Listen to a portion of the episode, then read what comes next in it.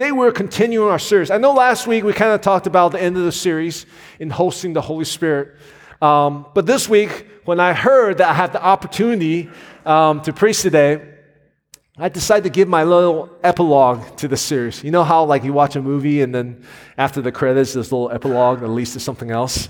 Today's my personal epilogue to our series, Hosting the Holy Spirit. I'm calling this series Visitor or Guest, Keeping the Holy Spirit at Home in Us. So, you know, when we first start building our hospitality team at Livingstone Church, okay, and when we start really learning, studying, how can we be the most hospitable team when people come through the doors and welcome people well? We went through them training. In this training, they told us if you have people come to visit you the first time, do not call them visitors, call them guests. Okay? I was like, never thought about that before. What does that mean? Well, a visitor comes and visit. And it doesn't matter how great the visit was, they one day will go home, right? They'll leave. But a guest come and they, there's a potential for the guest to stay with you, to remain at home with you. Does that make sense? So that's why we don't, we don't say first time visitors, we say first time guests. Now, my motivation for today's message is the same thing for the Holy Spirit. Now, sometimes the Holy Spirit comes and visits us, right? It's a great visit. You love his presence. You feel warm and cozy. You love the intimacy you feel with God. But then Monday's here, or you go back to work, or you leave the conference, you leave the retreat, and next thing you know, everything's back to normal, and you no longer feel the intimacy with God again, right? And what your life, your spiritual life becomes a yo yo. It's up and down, up and down. There's instability, okay? Emotional highs, spiritual highs, followed by, you know, just leaking that presence. Eventually, you go back to normal again. That's not how God has called us to live. He wants to, us to live a life of steady, consistent growth and intimacy with Him. Does that make sense? In order for that to happen, we want to position ourselves in a place so the Holy Spirit is not just visiting us, but He becomes a guest who finds His home in us. Does that make sense? That's really the motivation I have for today. Jesus said this in John chapter 14, 23. Anyone who loves me will obey my teaching. My Father will love them, and we will come to them and make our home with them. So, according to this passage, the key to hosting, continually hosting the presence of the Holy Spirit is obedience and love. I know that's a lot of spiritual language, and my motivation today is to give you three very practical action steps to be able to do this. Practice working on this. See, a lot of times we see these loving the Lord as this black or white thing. Like either you love him or you don't.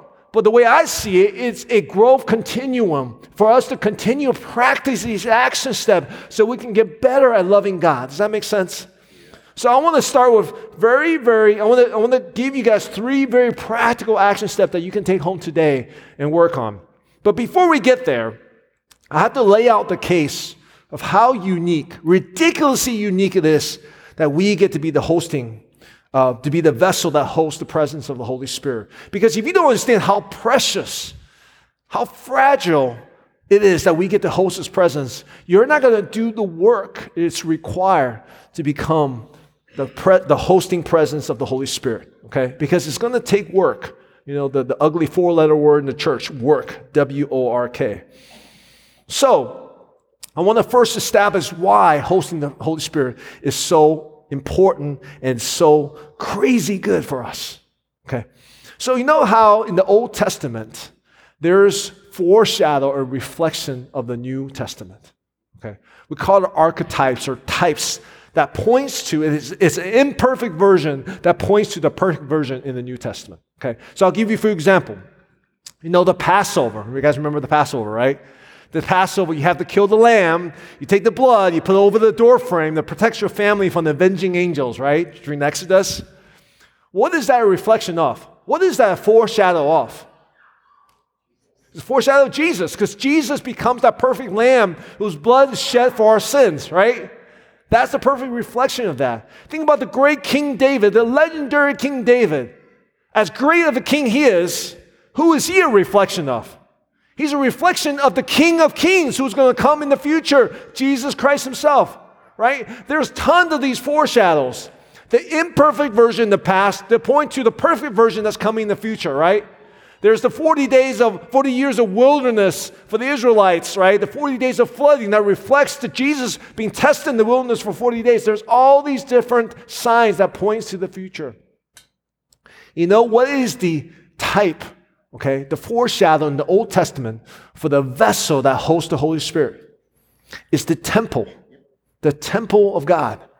The Jews constructed two temples, okay? King Solomon built the first temple. Okay, and these temples were spectacular. If you go to 1 Kings chapter 6, it describes the temple. Solomon covered the inside of the temple with pure gold. He extended gold chains across the front, which were overlaid with gold. They overlaid the whole interior with gold. This thing is spectacular, is beautiful, is magnificent. It took seven years to build this temple. Now, as magnificent as this first temple was, the second temple was even grander. It took 46 years to build. Think about that for a second. There's people who start building this temple, they would never live to see the completion of it because it took that long to build. This magnificent temple was expensive, it was sacred. People from all around the world, Jews from all around the world, will come to this temple to worship, make pilgrimages to, to worship at this temple. But regardless of how beautiful this temple was, the presence of God did not remain. In fact, when you see Jesus in the temple, what was he doing? He was flipping over money changing tables, casting out animals, because they have turned the house of prayer into the den of thieves. In Matthew 24, Jesus actually predicted the downfall of the temple. He says, Do you see all these buildings? I tell you the truth, they will be completely demolished. Not one stone will be left on top of another. Of course, this prophecy came true in AD 70 when Romans sacked Jerusalem. They burned down the temple. The fire burned so, so bright, so hot, that the gold melted and went beneath the, the bricks and the rocks. And then when the Roman soldiers came to get, the, get to the gold, they actually had to take the rocks off of each other to get to the gold. To which fulfilling Jesus' prophecy that these man made temples regardless of how magnificent they are, was torn down and could not host the presence of God. You guys know where I'm going, right? The temple, awesome, beautiful, magnificent, simply a shadow, a foreshadow of what to come in the New Testament. You know, Stephen, right before he was killed, right before he was stoned, he preached about this. He said, David found, this is in Acts chapter 7, he said, David found favor with God and asked for the privilege of building a permanent temple for the God of Jacob. But it was Solomon who actually built it. However, the Most High doesn't live in temples made by human hands. As the prophet says, Heaven is my throne, earth is my footstool. Could you build me a temple as good as that? asked the Lord. Could you build me such a resting place? Didn't my hand make both heaven and earth? The answer is no human hands no human creativity, ability can build the resting place of God. But one person can Jesus Christ. Through his redemption, he has established his resting place in us. In us. The Old Testament foreshadow of the magnificent temple is now fulfilled in us being the new temple of the, of the presence of the Holy Spirit. 1 Corinthians chapter 3. Don't you realize that all of you together are the temple of God and that the Spirit of God lives in you? God will destroy anyone who destroyed this temple, for God's temple is holy, and you are that temple. I don't think we truly recognize how ridiculous this is. Paul is saying this magnificent temple that took 46 years to build, 46 years to build, is now obsolete. Because guess what? Christ has established a new resting place, and that new resting place is in you. To the Jews at the time, it's sacrilegious. It's irreverent. It's crazy. Paul, how dare you say this? How dare you say these broken, imperfect vessels are now the sacred holding presence of God Himself? But that's exactly what Paul is saying. See, if you truly understand how crazy it is that God would choose us to host His presence, there's probably a little bit more fear of God in you, right? But at the same time, you probably walk a little straighter, a little greater confidence because God's saying, You are going to be my resting place. But just like all the other temples, it doesn't mean the presence of God will stay. How do we greet the Holy Spirit not just as a visitor, but as a permanent guest? How do we make sure the Holy Spirit get his bills at your house? How do we do that? Let's go back to John chapter 14, 23. Jesus replied, Anyone who loves me will obey my teaching. My Father will love them, and we will come to them and make our home with them. You know, as I was exploring this passage, I felt the Lord led me to a very familiar passage that every single one of you knows. You probably heard it a million times. Okay? The greatest commandment, the most important one, answer Jesus, is this Hear, O Israel, the Lord our God, the Lord is one. Love the Lord with all your heart, soul, mind, and all your strength. See, the Lord is showing me embedded in this very simple verse that we all are familiar with is the key to living a sustainable lifestyle, okay? Growing a sustainable lifestyle that will teach you, that help you host the presence of the Holy Spirit. Now, for some of you, you might be veterans of this. I want to share three keys with you that's going to help you refresh your memory to keep practicing this. But for some of you, the idea, some of these ideas are brand new. You have never been trained, never been taught in these things. What I want to urge you is to take some of these practical uh, things, action steps, and pr- start incorporating into your life.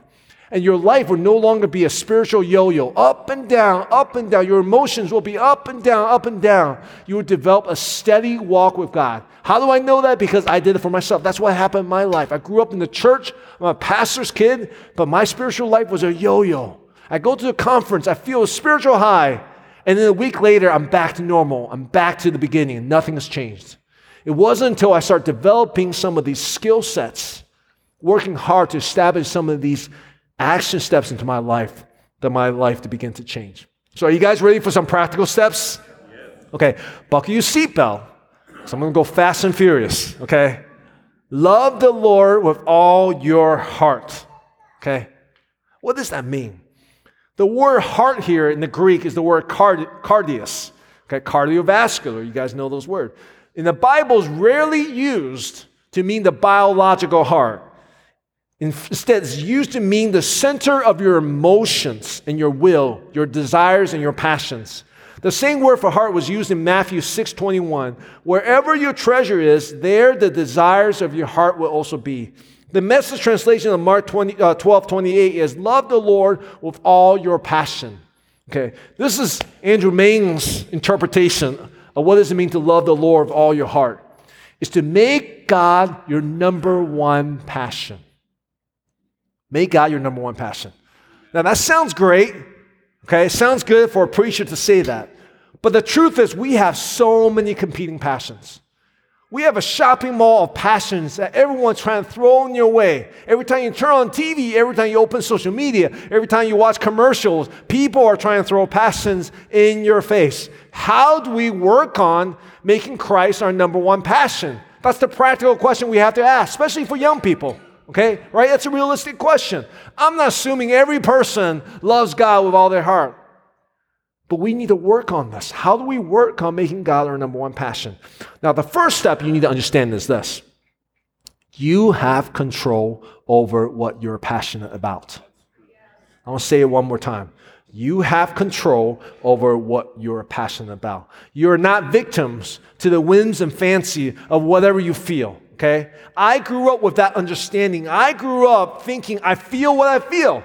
I'm passionate what I'm passionate about. I have really no control over that. That's simply not true. We are made in the image and likeness of God. God's giving us ability to control our passions. I'm going to give you some examples. Now, what I'm not saying, it's easy to control your passions. You hear me? There are certain passions that's really, really hard to get rid of. And there's certain passions that's really, really hard to pick up. Okay? For example, right now, I've started to develop a passion for doing dishes. It took me probably three or four years to develop this, okay? I'm, not, I'm still not fully in love with it, but I'm getting there. I'm just giving you a very practical example, okay? Certain passions are harder to pick up. That doesn't mean I shouldn't be passionate about it. I'm gonna give you another very silly example. Now I'm gonna get to a more serious example. Okay, so back in college, back in 1997 when I went to college, long time ago. I've never really heard about the sport called ultimate frisbee. Okay? Ultimate frisbee. Never really heard about it. Certainly not passionate about. Could care less for it. Never thought, man, I'm going to go out and throw some frisbee. Okay? Four years later, after I graduated college, I was in love with the sport. I talk frisbee, I carry frisbee everywhere I go. Okay? People are like, why do you carry that thing? Because I'm passionate. It's like my baby. I love ultimate frisbee. What happened? What happened? Well, in college, somewhere along the way, I befriended a bunch of people who love ultimate frisbee. So I play frisbee with them. I start throwing frisbee with them. We start talking frisbee. I went to the tournaments. I went to their practice. I joined the team. I spent three days a week going to practice, running around, chasing the frisbee like a dog. You know, I went to practices. I went to tournaments. I paid for tournaments. I spent energy and time and investment into this silly sport that most of you don't even consider a sport. Four years later, I became passionate about ultimate frisbee. Now, for you, you might be I don't know, the Cubs, the Bears. You live in a different region. When you move to Chicagoland, everyone's talking about Chicago sports. You see it on TV all the time. Someone invites you to a Cubs game. They finally won the championship. Everyone's guilting you by wearing their jersey. And somewhere along the lines, you're like, you know what? I love the Bears. I love the Cubs. You see what happens? You develop a passion. I'll give you a little more serious examples. You guys might not know this. Some of you do know this.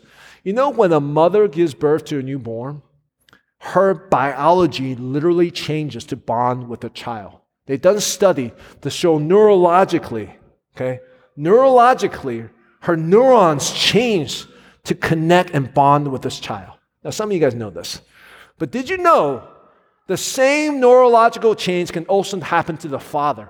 And not just the father, any man who's taking care of the baby, but it only happens if the father or the man intentionally direct himself to care for the baby.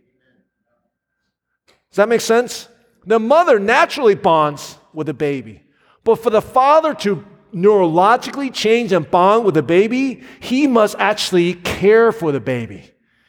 I'm talking about changing diapers, waking up in the night, putting the baby to sleep, playing with the baby, rocking the baby. As he directs his focus and attention on this newborn, his neurology changes, his biology changes, his hormone level changes to adapt to this baby. If you don't believe me, look up this article. It's peer review article, Neuroplasticity in Fathers of Human Infants. Look it up. It's a peer review article. This is not even like in the Bible. This is a scientific article. Neuroplasticity, which means your brain changes in fathers of human infants. Now, when I first read this study, what drove me nuts, what surprised me, was that I always thought you first have passion and then you pursue out of that passion, right? What this example is telling me is no, you start pursuing first.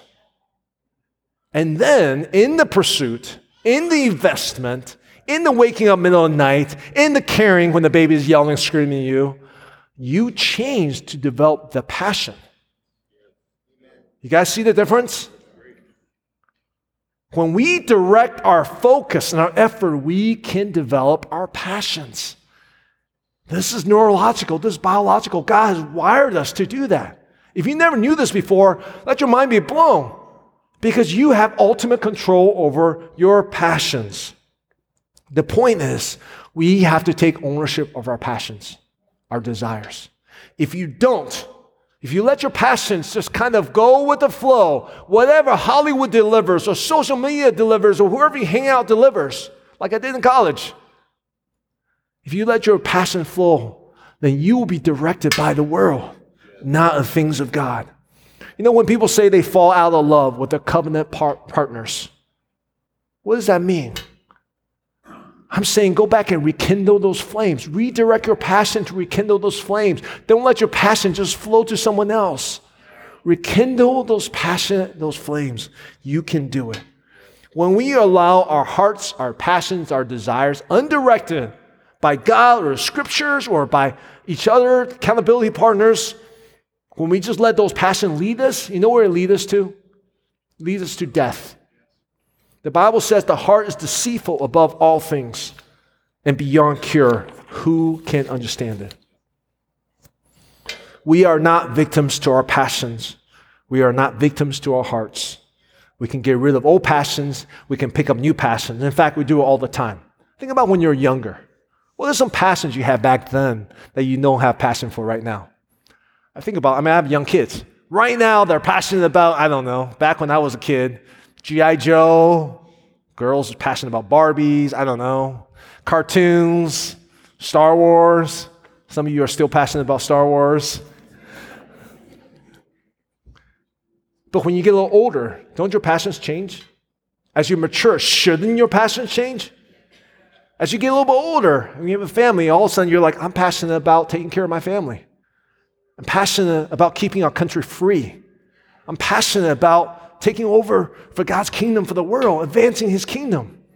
That's maturity, that's growth. Your passion should change as you develop. And Jesus is saying here, he's saying, I'm going to cut to the chase, guys.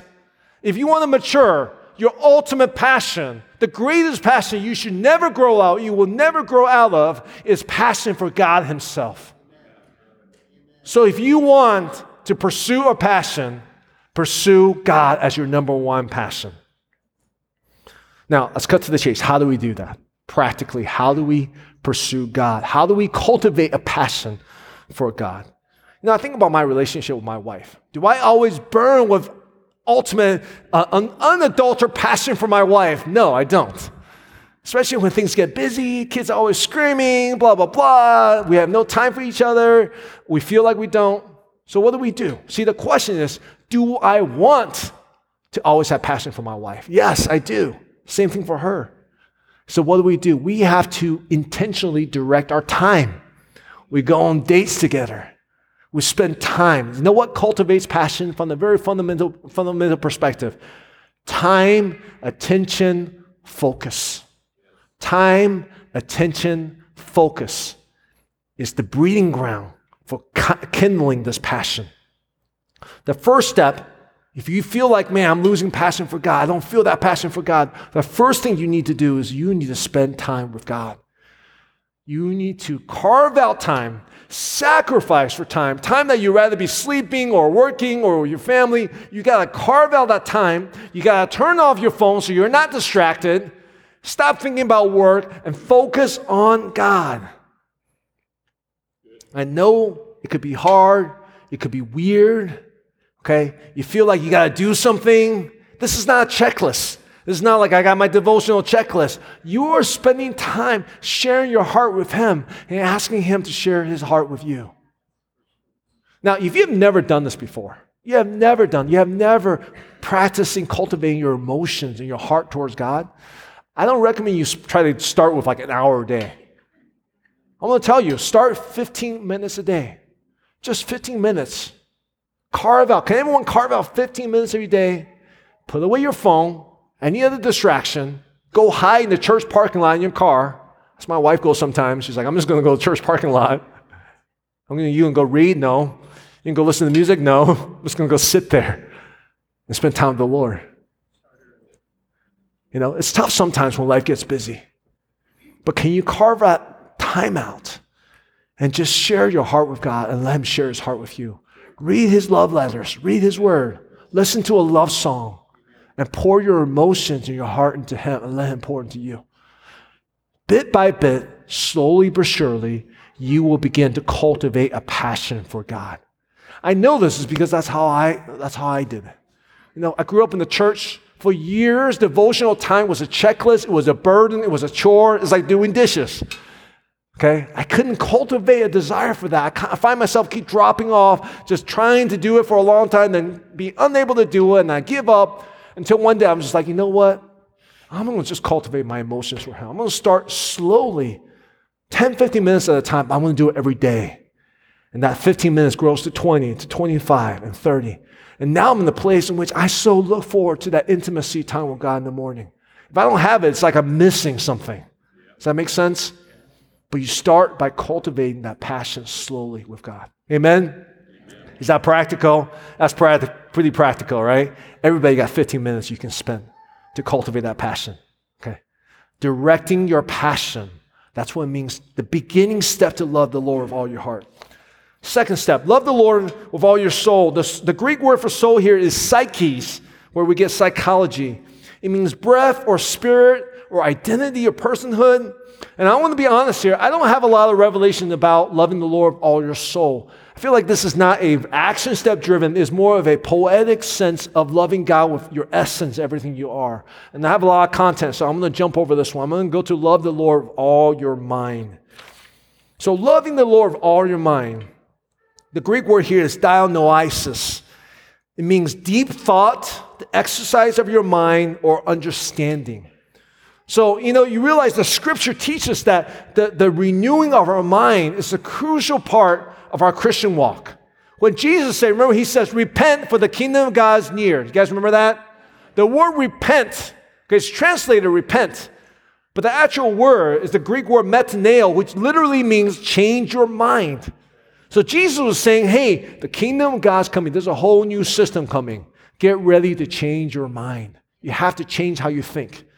Okay? Romans 12, 2, of course, says, Do not conform to the patterns of this world, but be transformed by the renewing of your mind. This is very similar to your passion, to your heart. Because, like the heart, your mind also directs your life. But like the heart, we are not victim to our thoughts. Does that make sense? Just like we have to get rid of some bad desires and passions, there's some bad thoughts we have to filter out. Just like we got to pick up good habits and good passions, we have to hold on to good thoughts. Now, I don't know about you, but you know, growing up, uh, I was I learned a lot of disciplines, like make sure I brush my teeth every day, right? Go to school, do my homework, go to church on Sunday, right? Those basic disciplines. But I never learned the discipline of guarding my mind. I'm trying to teach my kids that right now. Teach them on the, on the fundamental level that they have control over their minds. I didn't know that. Now in college, I was tormented with all kind of thoughts. Okay, my, my mind was a circus. Okay, anxiety, fear, thoughts of loneliness, thoughts of comparing myself to other people, tormenting me, thoughts I'm a loser. Just like every thought that came to me, I felt like I had to entertain because they were my thoughts. I thought they were my thoughts. I didn't understand that I actually can take control and filter them. And along the ways, I've discovered a couple of these verses in the Bible which no one's ever taught me before. 2 Corinthians chapter 10, verse 5. We demolish arguments and every pretension that sets itself up against the knowledge of God, and we take captive every thought and make it obedient to Christ. Philippians 4 6, don't be anxious about anything, but in every situation, through prayer and petition, with thanksgiving, present your request to God, and the peace of God, understanding, guards your mind and heart in Jesus. Philippians 4 8, I'm going to come back to this one. Brothers and sisters, whatever's true, noble, right, pure, lovely, admirable, excellent, or praiseworthy, think about such things. God is very directly commanding us to direct our thoughts.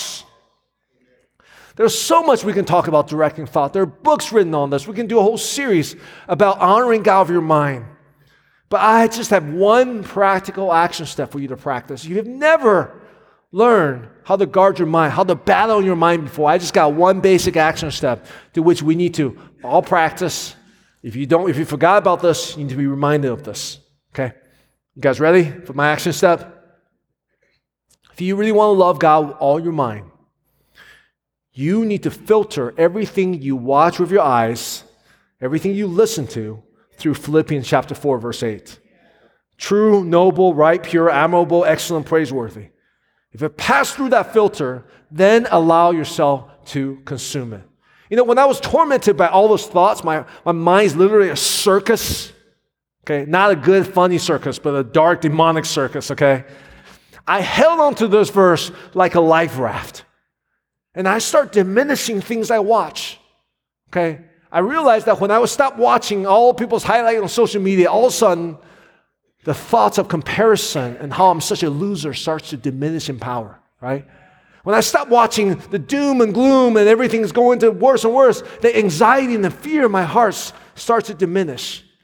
You guys know the, the phrase, you are what you eat, right? Which is true. But there's another phrase I like to think about your mind becomes what you watch. Because your mind will replay whatever you consume.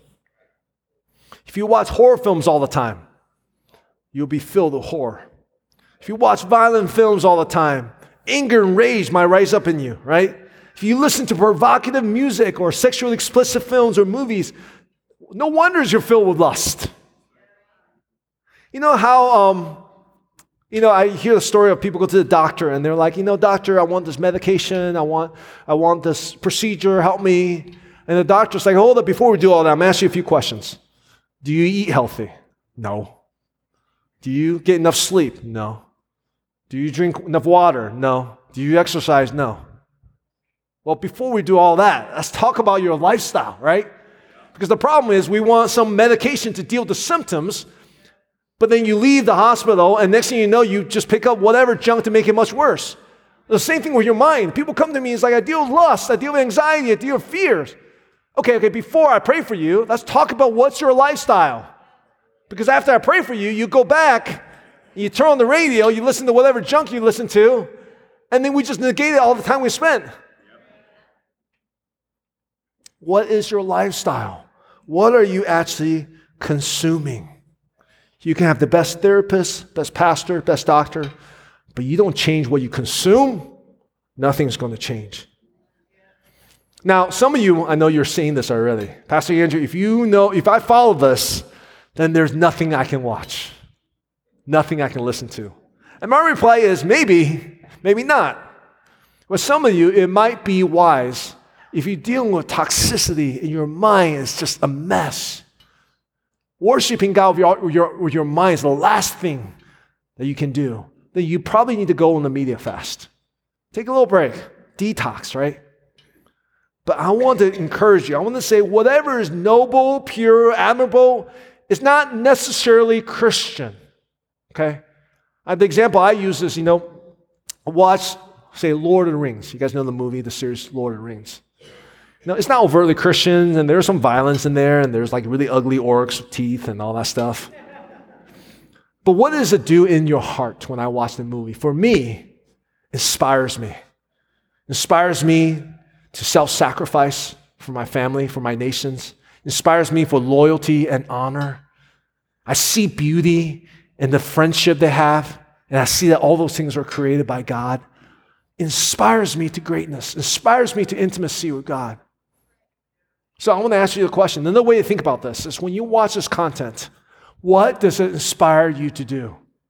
There's content I watch that's not overtly Christian, but it inspires me to change the world. I'm not going to name them because you know you guys might judge me for it. but for me, my own heart, I have to watch it. Because what it does is inspires me to live for God even more. And there's other stuff that might be fine for you. That's like more over overt Christians I can't watch because it discourages me. Does that make sense? What inspires you? You got to ask yourself that question. What does inspire you to do? You know, sometimes we go into the nature, we watch the awesome sunset. And you know what inspires me? I see the beauty of God. I see the perfection of God. I'm consuming that all day long because it inspires me to greatness, inspires me to love God more. What does the content you consume inspire you to do? Is it beautiful? Is it pure? Is it praiseworthy? Does that make sense? Is it honorable? Learning how to love the Lord with all your mind starts with what you consume. All right, I'm going to go to the last one. Love the Lord with all your strength. Love the Lord all your strength. The Greek word for strength is this iskios, power, might, force, or ability. This refers to loving and honoring God with your God given ability to make a difference, to change the world, to create, to innovate, in other words, to work, to work. Colossians chapter 3, verse 17. Whatever you do, whether in word or deed, do it all in the name of Lord Jesus, giving thanks to God the Father through him. Now, for those of you who have come to our market share ministry, quick plug, uh, you might be familiar with the term avodah. Avodah. The word avodah is the Hebrew word that means work. It also means worship. It also means service. Avodah, A V O D A H. In other words, to the, to the Jews, to the, to the Hebrews, there is no distinction between work and worship. There's no compartmentalization. Okay? You're singing beautiful songs in the temple, that's worship. But you're working out in the, in the field, building a house, it's also worship. When Jesus surrendered his life to the cross, that was worship. But guess what? When Jesus was building that perfect chair as a carpenter, that's also worship. Do you guys get it? You guys know what I'm talking about? That's why to the Hebrews, it's the same word. Avodah is work, which means worship, which means service. For so long, we have compartmentalized our vocational work, okay, from worship. So we only worship like on Sunday, or only worship when we're in church or when we're doing ministry. But what we do rest of the week is just secular. If you have that mentality, what we have done is we have relegated the majority of our waking hours to secularism. That's not how God's designed us to be. He says we are living sacrifices. That means everything we do should be worship. When you're driving your kids to work, it's worship. When you're teaching your kids, that's worship. When you're standing in line, that's worship. When you're at work, it's worship. In fact, we should be doing some of our greatest ministries in where we are 40 to 60 hours a week in our vocation. So, you guys know the word vocation actually means your calling? Vocation actually comes from the word call, to call. Your vocation was designed to be your calling for this season. Maybe not forever, but for this season, it is your calling. That is worship. So, what does it mean to love the Lord with all your strength? It means that for this season, where you are at work right now, you give your best. You give your best. It means you're on time, you work hard, you pay attention, you're diligent, you're careful, you're courteous, you're producing fruit, you're solving problems, you're honoring your boss, you're growing and you're learning to be better and better and better. That's what it means to love the Lord with all your strength. To see your work towards not men, but towards God. Now, I know what you're thinking. You don't get my job. You don't understand how hard my job is. It's monotonous, it's boring, it's not exciting. Do you even know my boss? Do you even know my coworkers? It's really, really hard to give it my 100% at this job, or this job's beneath me. It's not my passion. Let's go back to passion again. I get all of that. I've been there. I've made my share of mistakes. I'm going to help you. This is the action step part, okay? The first step, your first action step to take to treat work as worship in your, in your workplace, your vocation, is that you need to deeply understand stewardship, okay? Stewardship means that nothing belongs to you. I don't just mean your finances. I mean your arms don't belong to you. Your legs don't belong to you. Your brain doesn't belong to you. Your talents don't belong to you. Your creativity doesn't belong to you. Your time doesn't belong to you. No resource belongs to you. Now, we need to have a deep understanding of all of this. You guys all know the parable of the talents, right? You're familiar with parable of talents? right? Matthew 25. The master, before he went away, he went to some of his servants. He says, Here's five talents. Here's three talents. Here's one talent. Okay, go and multiply this. I'm going to come back. So the guy with five talents says, Wow, this is a lot of money. And I know my master expects a return. So he worked hard. He innovated. He started a new business. He took risk. You know, he did calculations. He worked his butt off. And he made five more talents. So the master came back. He says, Hey, here's 10 talents all back to you. This is Master said to him. Well done, good and faithful servant. You have been faithful over a little. I will set you over much. Enter the joy of your master. Now, the different servant, the guy with one talent, he looks at the guy with the five talent. He said, Man, I really want his job. I really want his talent. Why didn't I get five talent? I only got one talent. It's worthless. It's monotonous. You know, it's beneath me. I don't really want to work hard. He's, you know, he's so much more money than I do. He looks so much better than I do. You know, he's got better friends. You know, he's got better opportunities. So what I'm going to do, I'm just going to dig a hole. I'm going to bury my talents. And when the master returns, I'll just give him back what's his. This is the master's reply. You wicked and lazy or slothful servant. For to everyone who has will be given more, and he will have an abundance. But from the one who has not, even what he has will be taken away. And cast the worthless servant into the outer darkness. In that place there will be weeping and gnashing of teeth. You see, often in the church, we see issues of purity or morality as issues of consecration. That just means it's holy issue. Holiness issue is stuff that God really cares about. But stuff like showing up to work on time, stuff like, you know, don't waste time, don't steal time, or taking accountability and being responsible and working hard every day, those issues are just kind of bonus issues. God doesn't really care about those issues because they're not consecration issues. Okay? That's the church culture I grew up in, at least. Not according to scriptures. Not according to scriptures. The master said, You wicked and lazy servant, I'm going to cast you out into inner darkness. That's serious stuff. To me, the Lord is saying, producing fruit, growing, developing excellence, building, making it better. These are absolutely consecration issues. God absolutely cares about this. You guys remember the phrase, it's a rental, don't be gentle? You ever heard that phrase before? Been in the car, say, oh, it's a rental, don't be gentle. What does that mean? It means that because it's not yours, right? Don't really take care of it. Treat it like junk. It's not yours anyway. Loving the Lord all your strength reverses that completely. It says, because it's not yours. You got to take even better care of it. Now, I had a hard time learning this until one day the Lord gave me a couple revelations. So, you know, the story of my, me and my family is for years I was plagued with anxiety and fear over my kids. I just look at how toxic the culture has become, how people are treated, you know, people who believe in the Bible. I'm like, how am I going to raise my kids?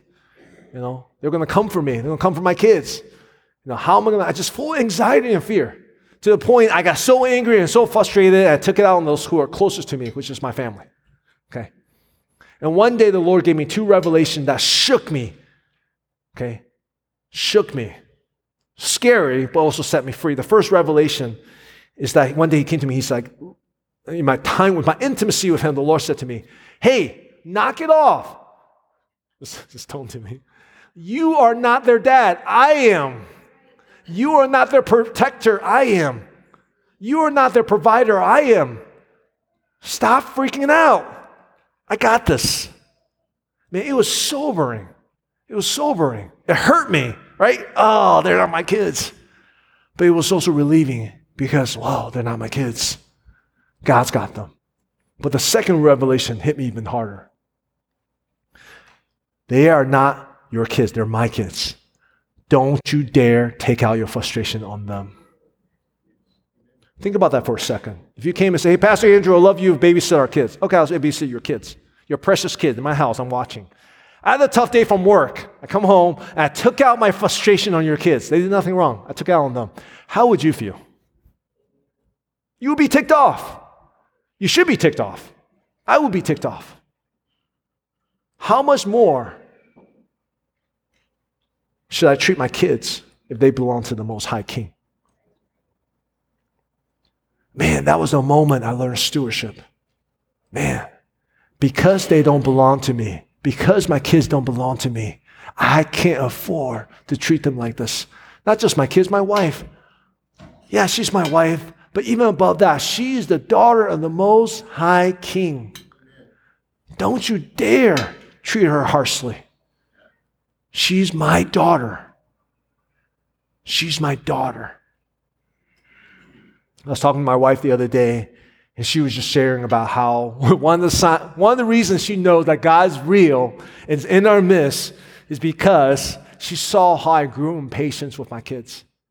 Not, oh, you become a better preacher, or I saw how amazing anointing is at church. No, none of that matters to her. What she looks at is when I'm frustrated with my kids, how do I react? And she says, I know you have truly grown because your patience for your kids has transformed you, has changed everything. And I said, You know why? It's because the fear of God has come upon me to realize that they are not my kids. When I hug my son, When I kiss my daughter, okay, in my heart, I'm like, they belong to you, Lord. It gives me such peace and reverence for the king, but I got to take care of them better because I'm simply a steward. Why do I work hard here at the church? Why did I give my all to the leaders? Pour out my life and just push because my leaders aren't my leaders. They're the Lord's leader. Why do I work hard in the church? Because this is not my church, this is the Lord's church. The reason we are lazy and we have, have, we have a hard time working hard is because we still think we are in charge. It's ours. It is not ours, it is the Lord's. Truly love the Lord with all your strength starts with a deep understanding of stewardship. When you wake up, you realize, man, this gift and talent that I have in my arms, in my head, in my body, the resource I have, none of it belongs to me. It changes everything. It gives you a new drive, a new motivation. even the job might be monotonous, even your boss might not treat you so fairly. It doesn't matter anymore because now you are a vessel, you are a steward for the Most High King. And you're going to have a hard time hosting the Holy Spirit when you're lazy, when you're not producing excellence, you're not bearing fruit. Because it is a consecration issue. So, what's the action step for this? Ask yourself a very basic question Are you a steward or are you a king? Are you a steward or are you a king? Because if you're a steward and you treat yourself like a king, it only leads to death. Urge yourself, become a steward.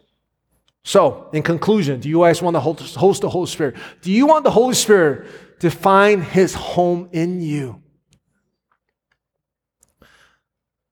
Get your heart, your soul, and your mind and your strength ready. Direct your passions. Work on your passions. Ask yourself honestly, where is the Lord? Where's my passion for the Lord on my hierarchy? Is it number three, number five, top 10, top 25? How do we work on that? So he moves up higher and higher so the Lord becomes your number one passion. Work on your mind. Simply filter everything you watch. What does inspire in me? Finally, work hard. It doesn't get more practical than that. Work hard. Love the Lord with all your strength, your ability, your time, your money, your work, because everything has been given to you. Amen. Hey guys, have a great Sunday. Way to praise the weather. Okay, have an awesome week. Love the Lord with all your heart, your soul, your mind this week. If you want to pray with you, we'd love to be here. We'd love to pray with you. If you need some encouragement, have an awesome Sunday.